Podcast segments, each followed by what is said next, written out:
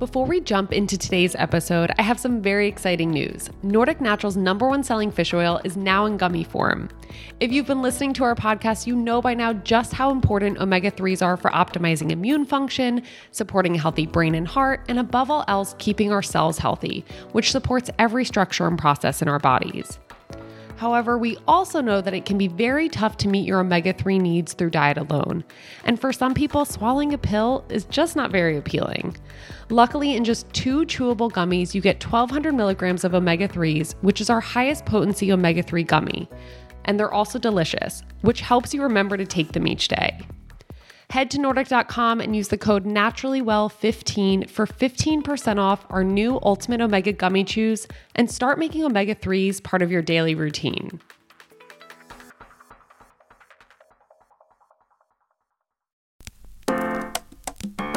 Welcome to Naturally Well, a podcast to help you live a healthier and happier life with a Nordic twist. I'm your host, Kate Turner, registered dietitian, personal trainer, Nordic Naturals nutrition specialist, and owner of Live Well with Kate. Today's guest is Max Lugavere. Max is a health and science journalist and the author of the New York Times bestseller Genius Foods Become Smarter, Happier, and More Productive While Protecting Your Brain for Life. His sophomore book, also a bestseller, is called The Genius Life Heal Your Mind, Strengthen Your Body, and Become Extraordinary. Max is the host of the number one iTunes health and wellness podcast titled The Genius Life. Max's new cookbook, Genius Kitchen, features 100 plus delicious and grain free recipes and a powerful kitchen resource that celebrates the art and science of eating well. It's not common, especially in the wellness space, that I can say I wholeheartedly agree with over 90% of what's written in a wellness expert's book. But I can confidently say that after reading The Genius Life. In this episode, Max and I discuss the different aspects of living a genius life, including his always foods, food timing, effective exercise practices, tips for better sleep, and how to stress less. He also shares his simplest recommendations for reducing your toxin load, which can often play an underlying negative role in our health. And make sure to stay until the end to hear Max run through a typical day living a genius life from sunrise to sunset. Max, welcome to the show. We have had high anticipation for this episode. Um, and it's so good to get to connect again. And obviously, I know your journey and story, but I'd love for you to just start off with telling our listeners a little bit more about your story and how you came to be such an expert in brain health and really longevity. Yeah. Hi, Kate. First of all, thank you for, for having me. This is so cool. Um, yeah, I didn't take the traditional path. I um I, I, didn't go through medical school. I'm not a dietitian.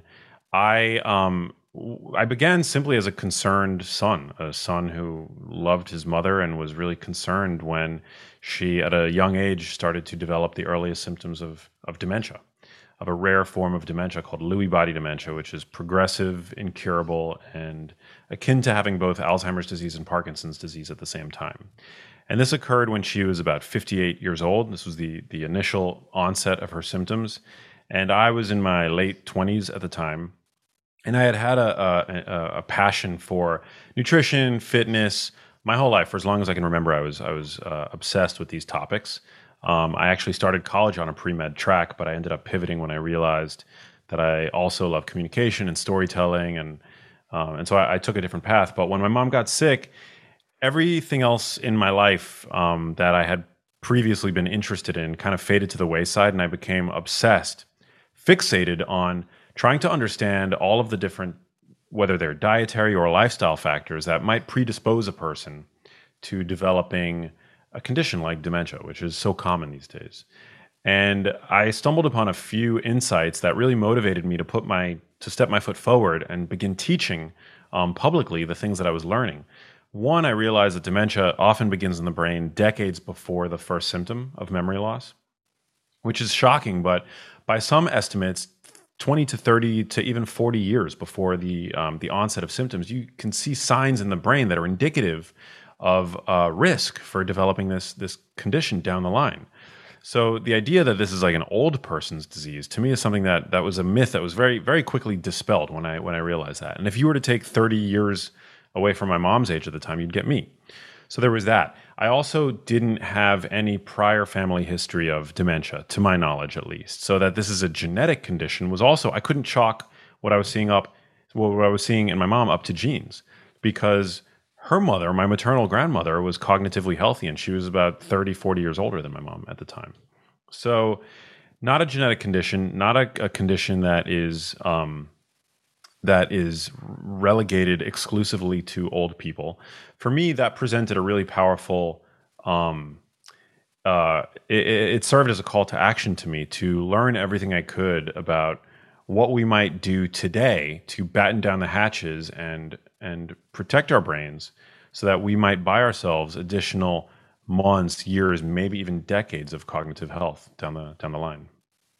Yeah, no, and it's so interesting because I mean, at our age, right, or like in your 30s, you're really not thinking about dementia, but you teach everyone that we need to, or we need to start putting ourselves on a path where we can prevent. And right, it's not only dementia, and we'll get into that too. Like, there's so many aspects to health that we can change to really help kind of you know make that future for ourselves and prevent a lot of these unwanted i mean it's like right now i just see so many autoimmune diseases.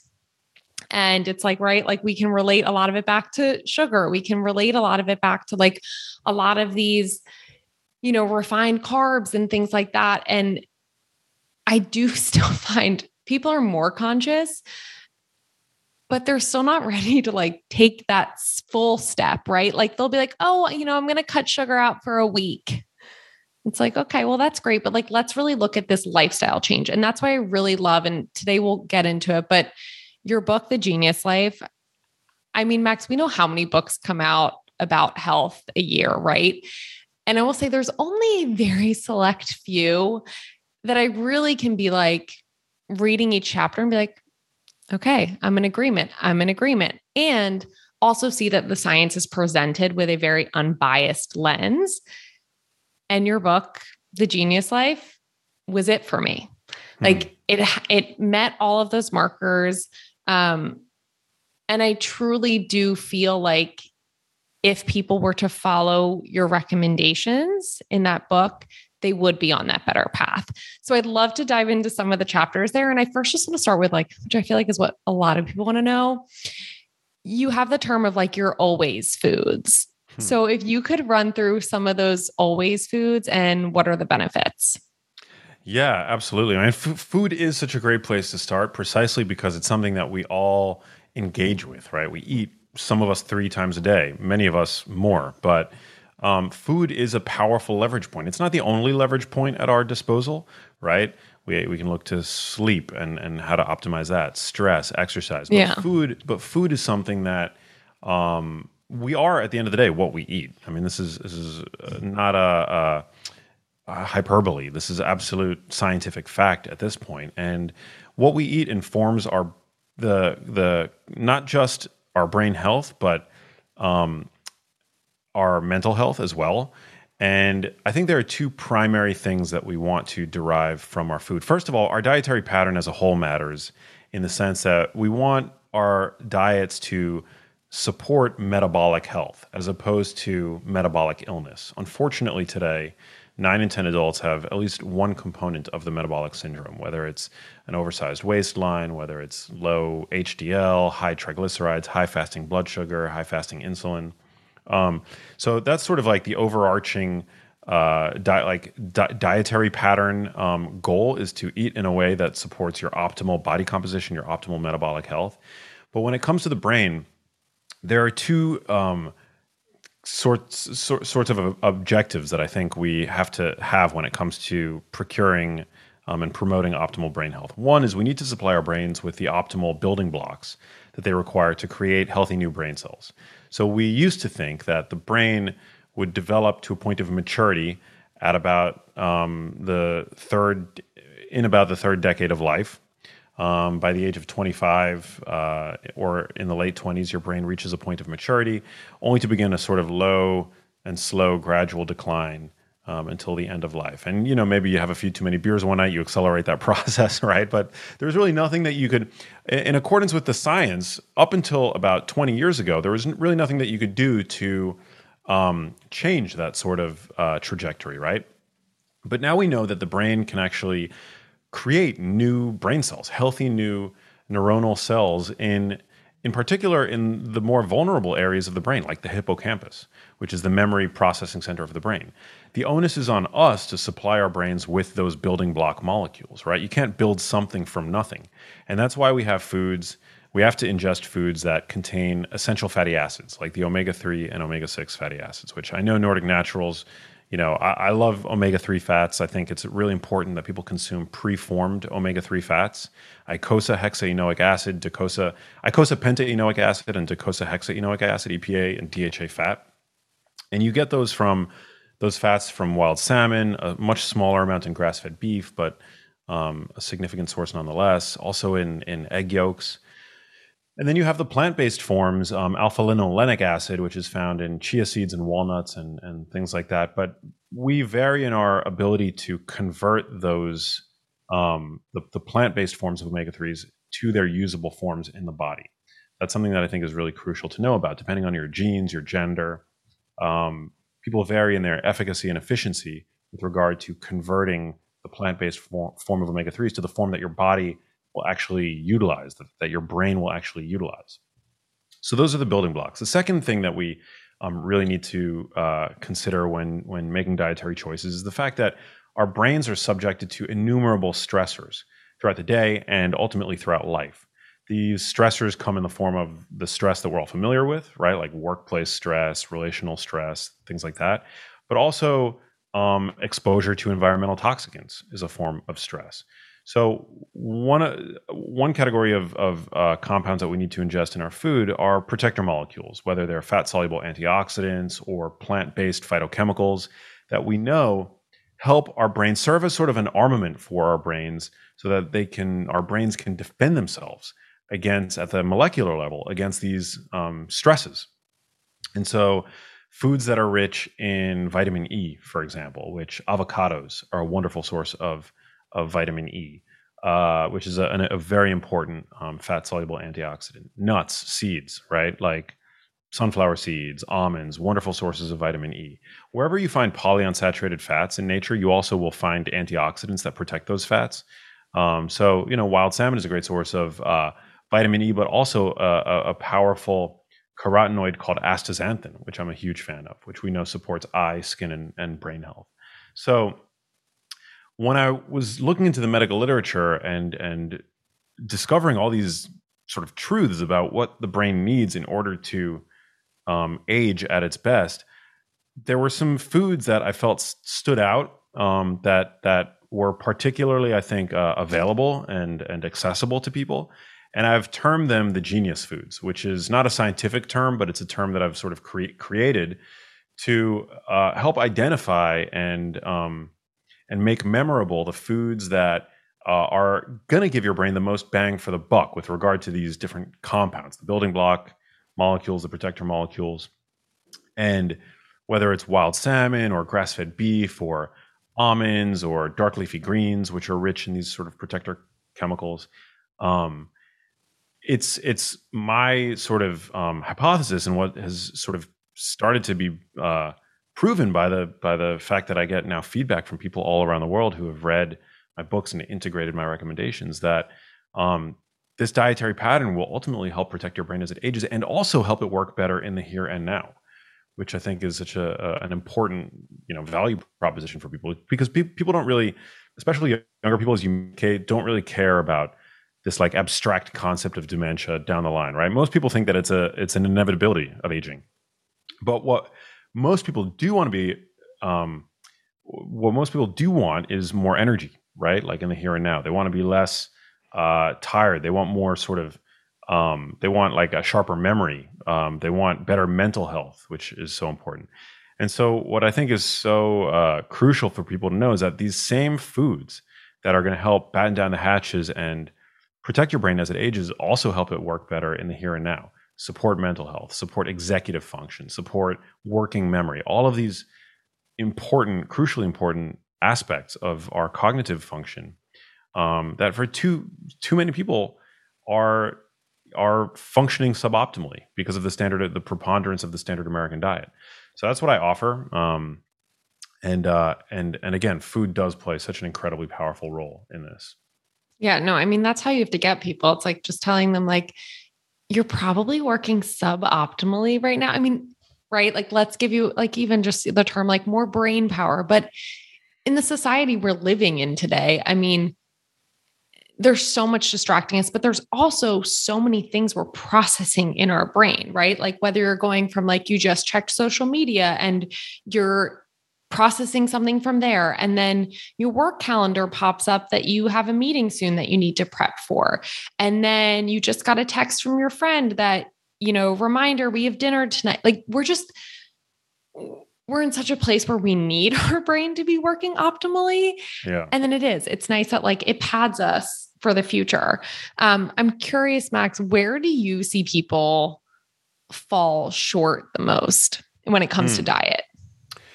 Well, I I feel like I used to be a lot more um, interested and and and maybe even a little obsessed with like trying to find the right like macronutrient composition mm-hmm. of one's diet. And I, I think that the added sugar epidemic is a big problem. Your average American today consumes 77 grams of added sugar every day, which is about 20 teaspoons of pure sugar, added sugar, right? This isn't sugar yeah. from fruit. no. Even, even fruit juice for that matter. It's like the sugar that's added to ultra processed foods.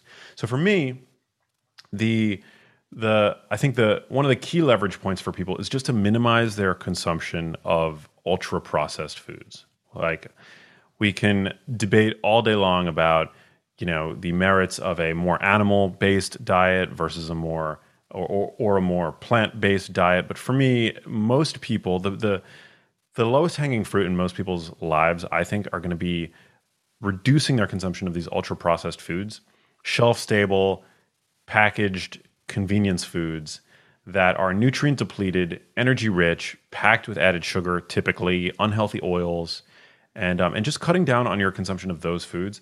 Today, sixty percent of the calories that your average American consumes comes from those foods, and those foods, make no mistake. Mm. Are they are at the foundation of the obesity epidemic, where by the year 2030, one in two adults are going to be not just overweight but obese, and it's these oh, ultra processed, hyper palatable foods that I think are are really a, a defining feature of the standard American sad diet. Yeah. And we were talking about energy earlier and how we all want more energy. And I think something I try to always tell clients is like these refined carbohydrates. So, like pretty much anything made with white sugar or white flour, when we're talking about refined carbs, they're energy depleting because just for us to digest them, we have to use our stored vitamins and minerals to process them. Which, what does that do? That feels us. And that's why, like, you know, when people say, like, after you have like a big pasta dinner, right? And you're in that food coma after, and you're like, I literally have no energy to do anything, or even like a just like a bagel and cream cheese. You're like, why am I so tired after?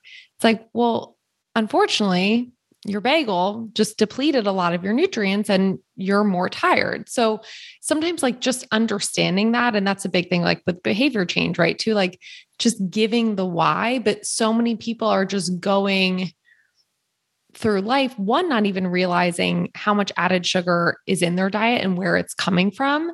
And I wanted to touch on Max because I love like the term you made too about snackadence. snackadence, yeah. Because I think that's where a lot of our added sugar comes from, or for a lot of people, like they're just grabbing a granola bar because they think it's healthy, right? For a snack. Or um, but let's talk about snackadence because this is a big thing I'm a proponent of, of like what should we be eating for a snack to keep us full and what should we be avoiding that we may think is keeping us full, but it's actually probably just going to make us hungrier?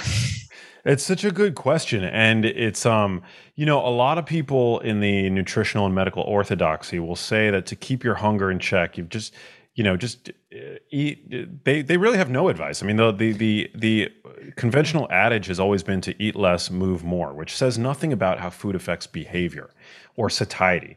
So the goal, I think, for most people, especially in the context of ever present foods in food like products that are in close proximity and that are minimally satiating you want to maximize your satiety per calorie right so you want to eat foods that are have uh, a lot of um, that that are that are very satiating but with uh, a, a relatively low caloric load right and these foods tend to be the foods that have that that that that satisfy that sort of um, uh, that that phenomena, right, are foods that tend to be high in protein. Protein is the most satiating macronutrient. So protein provides four calories per gram. A high protein food, whether it's um, Greek yogurt or a hard boiled egg or uh, chicken breast or fillet of fish or whatever whatever it happens to be, foods that are very high in protein, they provide four calories per gram, right? But protein, you get a bit of a, a, caloric free ride because of the thermic effect of protein.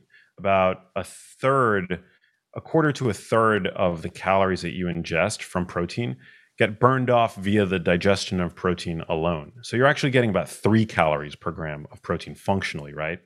And they're very satiating. So that satiety to calorie ratio, very high for protein.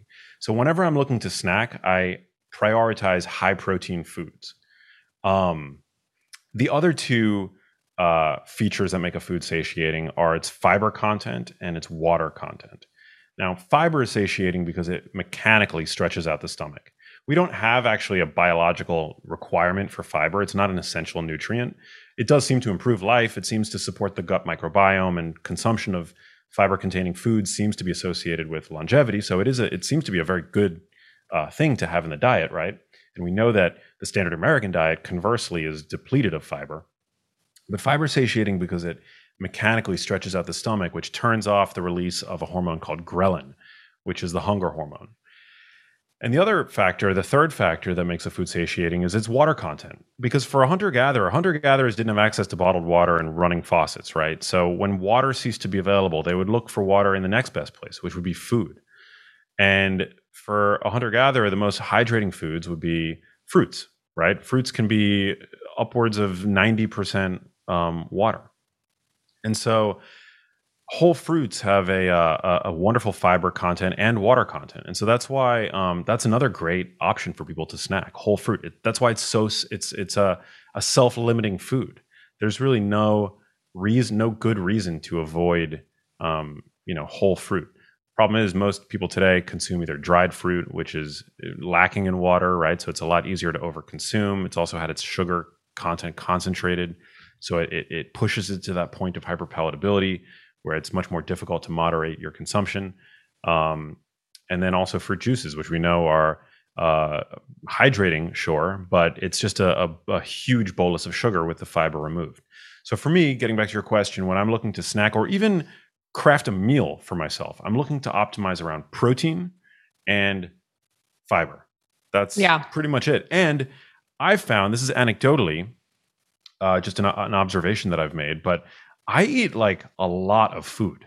I uh, like I eat a uh, an f ton of food. I mean, I, I don't know if you're allowed to, uh, you know, curse on the podcast, but um, but I but I do, and and I'm able to maintain a, and I'm just about 40 years old. I'm able to maintain a relatively lean body composition and my labs look great without counting calories, without obsessing over macros. And these are the fundamental um, principles that I follow when snacking, when designing meals. I prioritize protein and then I fill out the plate with fibrous veggies, maybe some starchy tubers, what have you.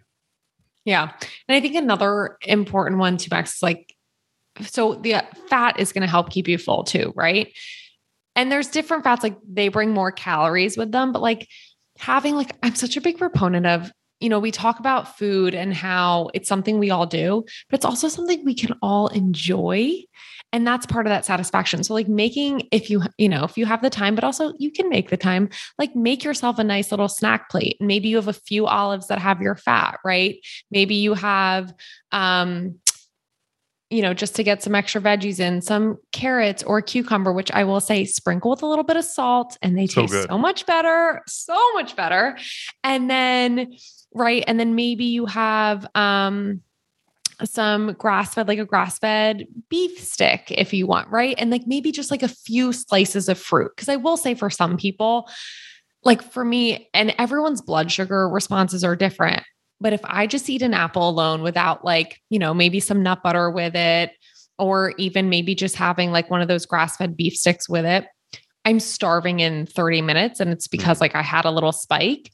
So you have to also just like listen to your body as well. But maybe having a bowl of raspberries that has more fiber will help keep you fuller longer. So also pay attention to what your body's telling you. Um, but yeah, I always am like, make snacking fun, right? Like, make yourself that little plate with all different components. Um, but make sure it's, you know, right protein, fiber, and fat. And then with carbs, they really are just there to supply us with energy. And I feel like that's a big misconception is like people think like, oh, I should go for, or like I should go grab the roll because I'm hungry right now. And it's like, that's actually just going to make you hungrier. Granted, if your carb does have a lot of fiber in it, that can help keep you fuller. But that's like one of the biggest misconceptions I see is like, oh, I should go for like the extra helping of rice, or I should go for, right, like that extra helping of the starch. And in reality, it's probably just going to make you hungrier. Um, yeah. But let's talk, Max, a little bit about time, the timing of when we eat. What are your thoughts on timing? Yeah, I think I think timing is important. Um, I don't think it's as important as what you eat, but I do think that Agreed. it's important. Yeah. Um, I do think that it's important, particularly in light of what we're learning about circadian rhythms, um, circadian biology, which dictates that you know our metabolic furnace is really meant to be utilized during the day. We're diurnal creatures, and so there's this line of research that's now looking at what's uh, been labeled ETRF or early time restricted feeding, which basically skews the calories that we consume um, earlier in the day. So, you know, having your first meal an hour or two after you wake up and not eating for two to three to maybe even four or five hours um, before you go to sleep seems to, independent of calories, um, provide a, a cardiometabolic effect with regard to in, improving glucose tolerance, so how, how your body handles a bolus of sugar, for example, um, or starch, as well as blood pressure, um, and also next day hunger signals and the like. So, um, for me, what that looks like is I try to I try to not eat uh, my dinners too late. Now, I will caveat that with saying that dinner tends to be our most social meal, and so I don't want anybody to um, skip social opportunities um, an earlier dinner because I still think that, um, and it's pretty clear that um, social uh, engagement, being being engaged in our social circles, is uh, an important feature of of healthy living, right? But um, but if it's if it's convenient for me, I, I try to eat uh, my dinners earlier. We know that we tend to be more glucose uh, tolerant earlier in the day, as opposed to later at night. Um, so higher carbohydrate meals, starch based meals. If you're trying to mitigate blood sugar excursions, um, generally you want to eat those foods earlier in the day. Um, so yeah, so I, I, am a fan of this uh, of this early time restricted feeding um, line of research. I will say that a lot of the studies are done in men and postmenopausal women. Um, women, I think, tend to, at least from my experience, do better with uh, longer feeding windows, whether it's uh, 12 yep. or 14 um, hours. But your average American today is eating food the entire 16 hours that they're awake, um, if not more. So uh, any, I think, improvement on that um, is bound to provide benefit. Yeah, no, I think a good place to start. And I'm so glad you mentioned that women are different too, because I feel like so many people don't.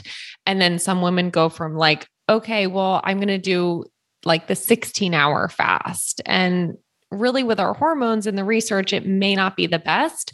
Um, but yeah, even if you can start with like, giving right your body that rest of 12 hours between your last meal you ate at night and the first thing you eat in the morning and then maybe 14 and again it's like right like go back to seeing how you feel as well and adjust from there because we are all different right like yes there are certain aspects and certain things we can research, but you also just have to pay attention to how you're feeling. But I'm a big proponent with you. And I will say, Max, like, and I don't know if you, you know, kids are in your future, but it's like have kids and you will eat dinner earlier. Like it's just, it's just how it is. Um, or I know for some people they wait, but it does at least help with that. Um, so let's get into exercise. And actually, you were making me think of it about like when we should have our carbs. When it comes to exercise, are there certain types of exercise you promote over others based on the research? Yeah, I think um I mean whatever form of exercise you enjoy doing and is going to be the the modality that that you do on a consistent basis. I mean that's what you should you know stick with doing, but I do implore people to integrate more resistance training um into their into their routines. Um I think this is changing, but uh, in general, I think there seems to be a skittishness that that females have for weight training because of the fear that it's going to make them too too bulky. Um, which is not generally not going to happen unless you're injecting, you know, androgenic anabolic hormones. Uh, resistance training it's it's so crucially important. It's such a, a an important way of fostering robustness um, and anti fragility in the body. Um, and I also think that resistance training is such a wonderful way to celebrate what your body can do. I think too often we associate um, going to the gym with torturing ourselves or, or punishing ourselves for what we've eaten right? Burn the burning of calories on cardio machines and the like. But um, resistance training, you know, building up your your your musculature, it's so important in terms of a fostering mobility, b um, providing a sink for glucose. Right? We we all talk about how important it is to keep your blood sugar levels healthy. Well, you have a limit there are limited your body is sort of like a new york city apartment with regard to storage for sugar it's like storage is pretty limited um, and the the one of the primary routes of glucose disposal is through your musculature, right? Because your muscles store sugar, and so by supporting the health of your muscle tissue, you're providing a, a means of glucose disposal, which is which is very important in, in terms of keeping your blood sugar nice and healthy. Um, resistance training also a great way to uh, foster, foster insulin sensitivity. Um, and yeah so i i tend to be a big advocate for resistance training for everybody. I think it's i think it's really important. Um, we're seeing now that it's it does the same things to the brain that cardiovascular exercise does with regard to boosting levels of bdnf or brain derived neurotrophic factor which is sort of a Miracle-Gro protein for the brain. Um, and i do think that cardio uh, has a place certainly. I think that you can you can get your cardio in many different forms. You know, whether it's brisk, uh, like a brisk walk, or by shortening the rest time in your workouts. Um, you're resistant. You're you're like shortening the the time between sets. You can get a bit of a an anaerobic, uh, or I'm sorry, an aerobic effect there. Um, but yeah, I, I'm I'm a big advocate for resistance training. I think it's I think it's really important. Yeah, no, a few things you said there, Max, which I'm glad you touched on. Like you can get cardio out of resistance training. I mean, anytime your heart rate is elevated, you are working yeah. your cardiovascular system. And like, you know, if you are lifting, whether it's at like a faster pace or less time between rests, like, I mean, I don't know about you, but like, I feel like my heart rate's always elevated when I'm strength training. Um, but it's also that we're talking a lot about like this protective effect. And we all, as we age, we lose muscle mass. And one of the reasons too is as we get older, we don't process protein as well. So actually, you usually have to end up eating more protein as you get older. Usually, kind of when you hit 50 or more, is what the research shows us to just maintain your muscle mass. So it's great if at a younger age you can start to build that muscle mass and you're not trying to play catch up later, um, especially for women too, right? On osteopenia and trying to, again, just work out those preventative measures. And whether it's like two to three times a week, right? You don't have to do too much strength training and it could be 30 minute bouts each time to get a lot of those benefits. Um, I'm really happy you talked about, you know, basically the storage in our muscles and where we store sugar. So it really works as that like you do some strength training and you're like creating all this storage space for those sugars to go in. So I don't know about for you, Max, but like I always tell clients the best time if you're going to have like that higher carb meal or, you know, you're going to your favorite pasta restaurant or you're getting you you're planning to get like a big burrito because you've been looking forward to it for a while the best time to have it is like a post strength session. It doesn't mean you have to like be going to the gym. And it's like you could even just like, you know, do a couple bicep curls, maybe do a couple squats. You don't have to do too much to really create that space for that sugar to go in and be utilized. Yeah, and it doesn't even have to be immediately before. It could be, yeah. you know, just a, a couple hours before. Mm-hmm. You benefit from what's called uh, insulin independent glucose uptake. So, I mean, in the post workout setting, we all know that insulin typically is required for to activate these GLUT4 receptors, right, to come up to the surface of the cell to allow glucose to enter the cell. But in the post workout window, you have it, the contraction of the muscle itself causes the same thing, right? That insulin yeah. typically typically does. So you reduce the area under the curve for insulin secretion, right? Which all things considered is a, is likely a good thing because insulin is a is a powerful growth hormone. Um, and yeah, you create a channel. Your muscles become like a sponge for for those carbohydrates. So I think that's yeah, that's that's great advice. Um, and uh, and yeah, I mean, just having like as you mentioned, we we tend to get more anabolic resistant as we get older. This is something that all older adults seem to experience. So, I mean, this is another reason why we really want to like prioritize protein um, and reach that bolus threshold of two and a half grams of uh, leucine with every meal. Um, I think is really important. Optimizing for high quality protein sources. Um, but yeah, supporting your musculature. I mean, it is your largest organ. Like your your muscles mm-hmm. collectively are an organ, and they're not typically regarded as such. We view them purely as like these mechanical, like you know, like this uh, just happenstance that we have these like organs on us that are able to like move us about the world, right? But they're an organ, and we've got to take care of them. They're they're a my friend Gabrielle Lyon, who's a, a that's really... I was just gonna bring her up next. We just had her on probably a, a, few months ago now, but I was going to say, it's like you listen to her and it's like you leave being like, the my muscles are the most important part of my body. yeah, it's like a vital sign, right? Muscular health. Mm-hmm. Crucially, crucially important. Um, so just I know we're not gonna be able to go into all the factors of living a genius life, but I know like getting outside is a big one. Um, I want to save sleep and stress for last because I know that's two of your most important ones. And that's where I think people should always start. But what are some quick ways? You talk a lot about like reducing your toxin load. What would you say are your top tips that people can easily do at home to reduce their toxin load?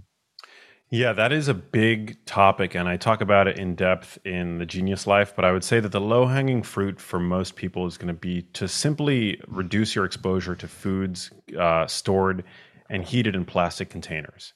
So plastic is a big issue.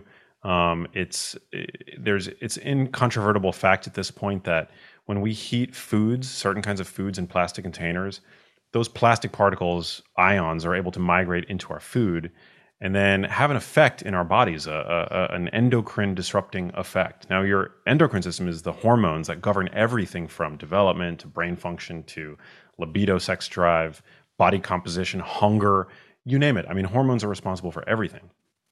And we're exposed to on a daily basis about 1,400 different known um, endocrine disruptors, according to the Endocrine Disruption Exchange.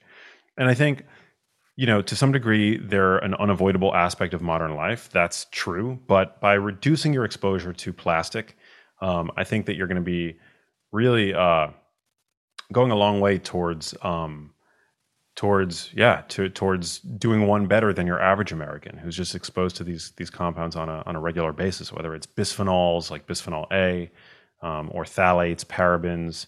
Reducing your consumption of fast food, which should be a given, but also in your kitchens, try to get rid of the plastic. You mm-hmm. know, throw out the plastic Tupperware or use them for dry foods.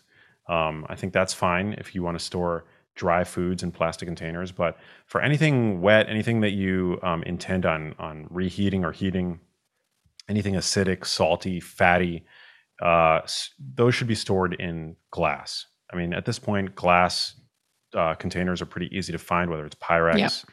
um, or what have you. If they have a plastic lid and it's not coming in contact with the food, that's fine. Um, but I would say that's one of the big ones. The other, I guess, major one would be um, stop touching store register receipts.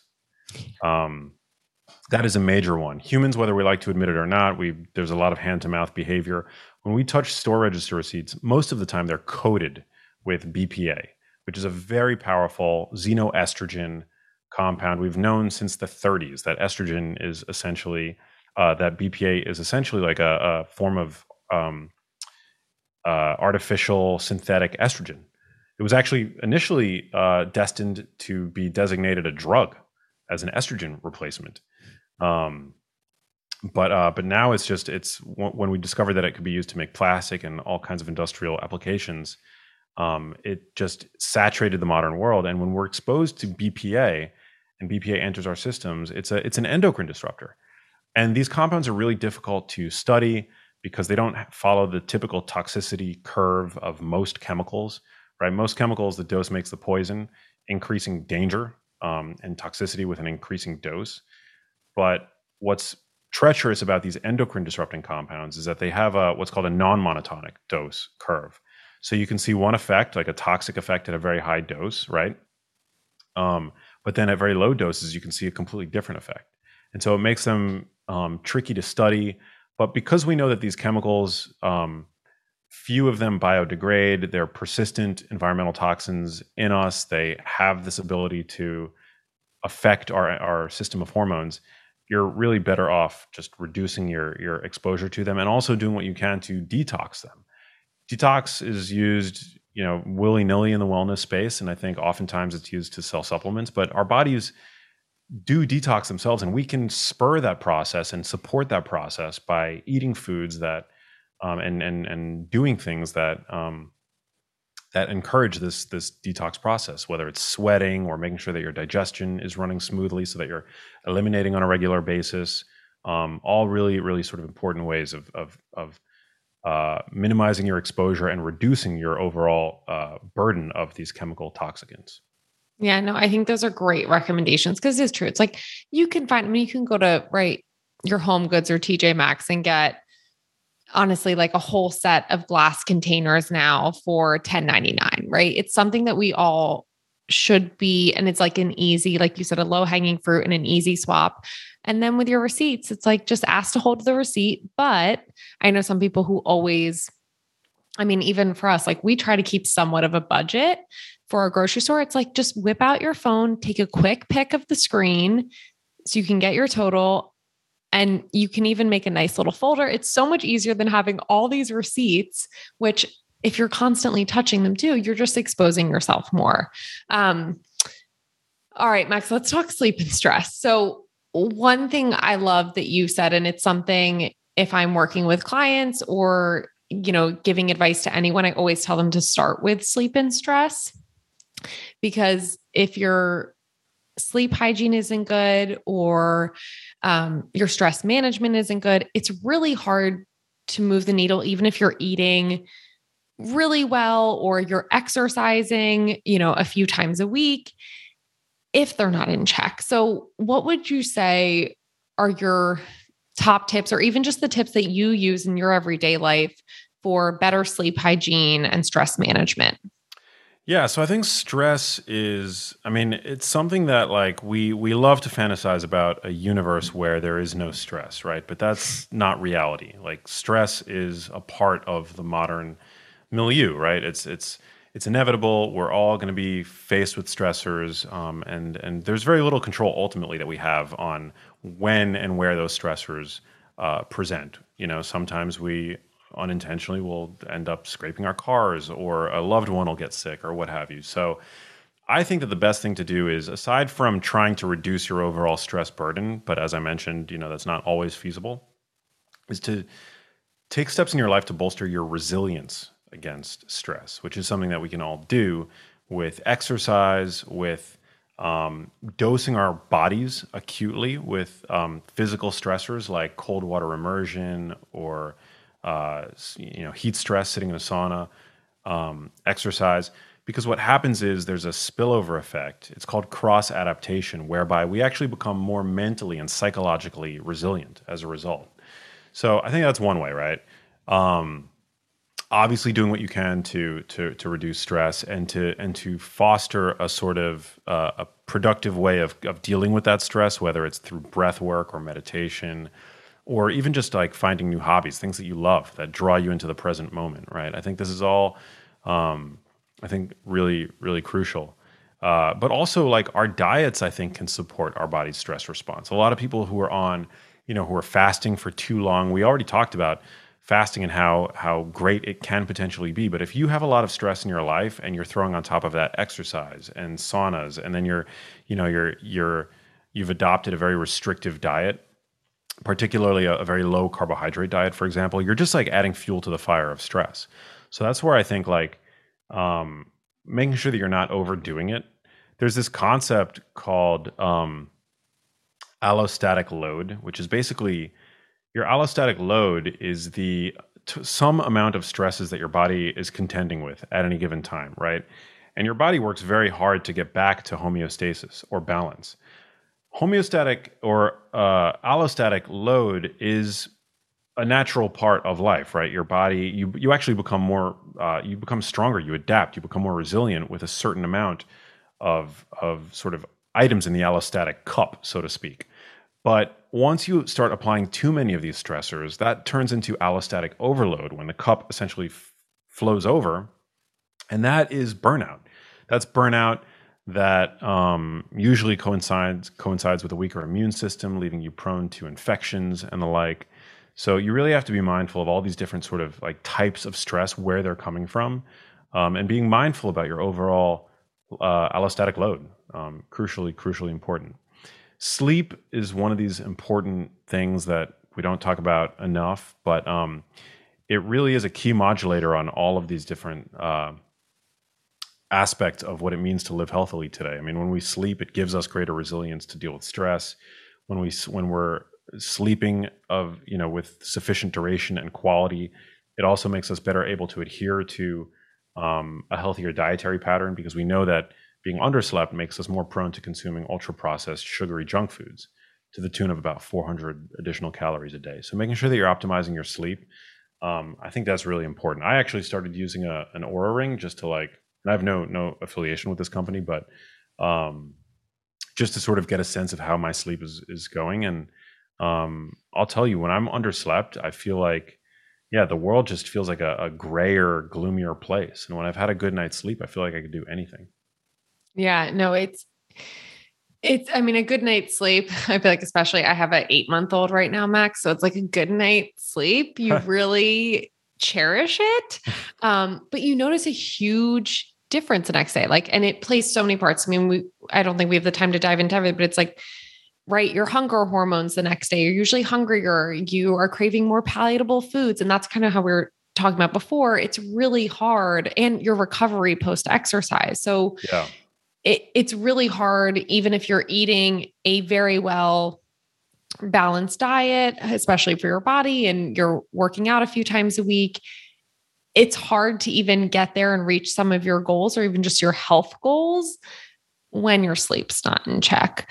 Um, I'm a big proponent. I know you are too, Max, of the the breathe right strips. Yeah. I think they help a lot because I don't think I think a lot of people don't even realize um just the difference of like if you're a mouth breather versus being a nose breather, um, just the drastic effect it can have. But I'm curious, I know you pretty much live the way of your, you know, right, of living a genius life. Can you give everyone just a quick rundown of what you know a daily example of living a genius life would look like? Oh man. Well it's it's doing it's it's trying to do all the things but not being hard on yourself if you can't do all the things you know? I think it's about baby steps and just trying to be a little bit better than you were yesterday um, so for me you know i try not to let perfection be the enemy of the good um, I, I, lead a busy lifestyle. I have social obligations. So for me, it's not about it's not about perfection. It's about it's about doing the best I can at any given moment, right? And also knowing that you're always one meal away from getting right back on track to whatever dietary pattern or way of eating you intended to be on to begin with, right? But um, but I guess it starts with um, with sleep the night before. I really try to like optimize that for myself. Um, I keep my bedroom very dark and cool, and I I do use those like nose strips because we're meant to breathe through our noses. And when we mouth breathe, we're not getting the full breadth of benefit that comes from nose breathing. And so I'll occasionally tape my mouth closed and put on the breathe right strips to uh, help encourage nose breathing. There are a lot of um, people now talking about the fact that the way we're raised, the reduced sort of exposure to fat soluble vitamins, um, have caused this like malformation of our faces, right? Where we have these like deviated septums and you know our sort of nasal airways aren't what they used to be for our hunter gatherer ancestors, right? So it's led to a lot of people feeling congested, not breathing properly. So I try to like I try to encourage breathing the way that it's supposed to happen, right? Um, which is through the nose. So I'll tape my mouth closed and um, and and usually use one of those like nose expanding strips. And uh, I keep my bed my bedroom nice and dark. Um, as I mentioned, I try not to expose my eyes to very bright light um, in the in the later hours. And in fact, in my bedroom, I have a red light bulb. Um, so if I ever need light at night, it's very dark in my room and in my bathroom in the hours prior to going to bed. I don't use overhead lights, uh, which I think is is important. It's been very helpful for me. Um, and so I sleep. I try to get eight to nine hours of sleep a night. Um, I'm lucky. I don't have kids, and I, I don't have a, a, traditional job that I need to set an alarm to wake up for. Um, so I, I, generally will wake up naturally at about seven or eight or, or you know maybe eight thirty in the morning if uh, you know if that's what my body wants. Um, and then I try to get like really bright light as soon as I wake up somehow, whether it's like going to a window and doing some like sun salutation pose or some breathing meditation, what have you. Because uh, I know that that anchors my brain's circadian clock, which is like a 24 hour timer that influences the functioning of, of pretty much every organ system. Um, at a certain point, I'll go and I'll get a cup of coffee, which lately I've been drinking. Uh, the way that I make my coffee is is is pretty deliberate. I use a, a paper filter, um, which uh, extracts a lot of these like diterpene compounds, which we know can powerfully elevate uh, LDL cholesterol. Um, I'm probably genetically prone to hypercholesterolemia, so um, I know that filtering my coffee as opposed to using something like a French press is actually mm-hmm. going to be better for me for my cardiovascular system. Um, I mix in a little bit of heavy cream these days, which uh, I think is a pretty nutrient dense fat and um, and coffee is actually really good for you. I mean, if you if you tolerate it, I think it's good to take occasional hiatuses from it. But um, coffee is really good from the standpoint of cardiovascular health, brain health. Um, so yeah, I'm a fan of of that. And then usually I'll work out in the morning. I enjoy a, a quasi fasted morning workout. Um, it also I feel like makes me enjoy the meal that I typically eat after my workout much more it just food just tastes better after a workout. I love it. Yeah. I, I, I, also I feel like there's something very ancient about it too, right? Like you're working for your food essentially. Mm-hmm. Um, so uh, so yeah, so I'll, I'll, work out fasted. I'll go then eat something, and as I mentioned, I'm focusing on protein, vegetables, tubers, you know, starches from like sweet potatoes and stuff like that to replenish my the glycogen that I've expended um, working out. I generally try not to snack throughout the day, but uh, but I'll usually if I do snack, it'll be you know whole fruit, dark chocolate, or some high protein snack, protein shake maybe. Um, sometimes I'll do like some sauna. Uh, try to like move as much as I can throughout the day. Um, and uh, trying to think if there's anything else. No, it's pretty much like a day for me. And then dinner is like I eat generally the same kind of meal that I would typically eat for lunch. Like for me, there's no, I'll eat the same thing for dinner that I would eat for lunch, and sometimes I'll even eat that for like for breakfast. You know, um, it's really just all about protein, high quality protein, vegetables, um, fruits, and things like that. And I also just released a new cookbook called Genius Kitchen. So I've got a ton of like new recipes at my disposal, which I've created for the book. And uh, and yeah, so I've got no shortage of delicious uh, foods to eat. I know. I was just going to talk about that, Max, because I still need to get my hands on it. Um, but that's like for everyone listening, if you want some recipes from Max, he did just come out with the Genius Kitchen. And I'm glad, Max, you brought up like that sometimes what you eat for dinner could even be breakfast because I get the question so many times like, I'm eating the same breakfast every day. Like, what other things can I eat? And it's like, it doesn't have to be breakfast foods, right? Like, we get into this mindset. It's really more so about like having a protein, right? Like, maybe having a fiber rich starch and throwing some veggies in there if you can um, for some extra fiber. But Yeah, no, I'm glad you brought that up. Well, so it's funny, Max. We end every episode with a little rapid fire Q&A. You already answered one of them. It was coffee or tea. And I love that we got a little rundown of your coffee, but two other ones we have. So one is going to be what is your favorite de-stressing practice or tool? Man, I love so I I'm a self-taught musician. I uh, I sing and I play guitar. Um, and so I love to pick that up, you know, and practice and, and, and get better at that. It's like uh, I love it. Like it's not I don't have any sort of end goal um, in sight, but I just love the process of like getting better and better and better at it over time. So I'll just like and I have a little like amp, like a PA sort of system in my in my living room. So I'll plug in, and it's just like I, I love it. I love like singing through like a speaker and and playing guitar and just practicing. So uh, yeah, that's like I have a lot of fun doing that, and um, and uh, hopefully my neighbors don't mind too much. uh, no, I love it. Yeah, no, that sounds great. It sounds like like I feel like it'd be super like meditative too. Um, okay, this is my favorite rapid fire question, but what is your favorite home cooked meal? It could be something you make or someone else makes. My favorite home cooked meal. Uh, I mean, I love I love cooking a good steak. Like I just love grilling meat. It feels it feels ancient. You know, I, I, feel like I've used that term already once, but I, I, love things that make me feel like connected to the the the ans- my ancestral lineage. You know. Yeah. Um, and cooking meat over a fire, like you don't get more ancestral than that. So I enjoy doing that. I also love roasting up veggies. Anything utilizing a good olive oil, I'm all in on. Um, so yeah, I'm a big I'm a big salad fan. I love a good salad. I love like baby gem. I think that's what it's called, little gem. Little yeah. Gem lettuce, uh, butter lettuce. I'm a huge fan. So yeah, you, for me, it's like a, a, great meal would be, I guess, like a really well done steak, like a ribeye, and a and a delicious salad, maybe with some like pomegranate seeds or blueberries. Yeah.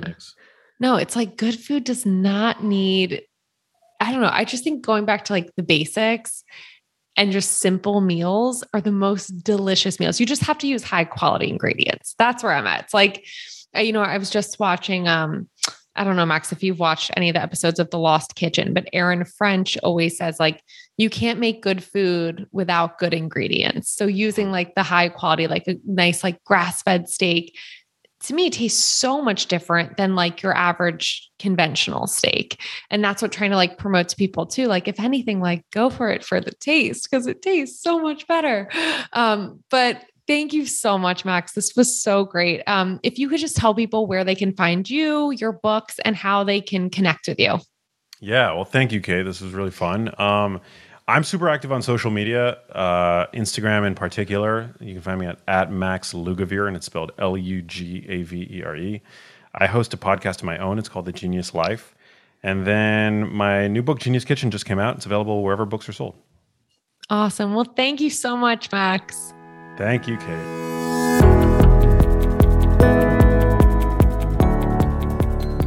After listening to this episode, pick one aspect of living a genius life to focus on. Take that for about a week or two and see how things might start changing for the better. Thank you for listening to Naturally Well by Nordic Naturals, and remember you can catch some of our episodes of the podcast on our Naturally Well YouTube channel. If you want to know more about me, you can follow me on Instagram at Live Well with Kate, where I typically live on my stories providing a variety of daily health and wellness tips. Naturally Well is hosted by myself, Kate Turner, and produced by Andrew Steven. If you have any questions, please send us an email at podcast at nordicnaturals.com, and we hope to answer your question on air. If you like this show, please tell a friend, share an episode, and leave a rating and review on Apple Podcasts, Stitcher, Spotify, or wherever you listen to podcasts. Thanks for listening, and I'll see you next time.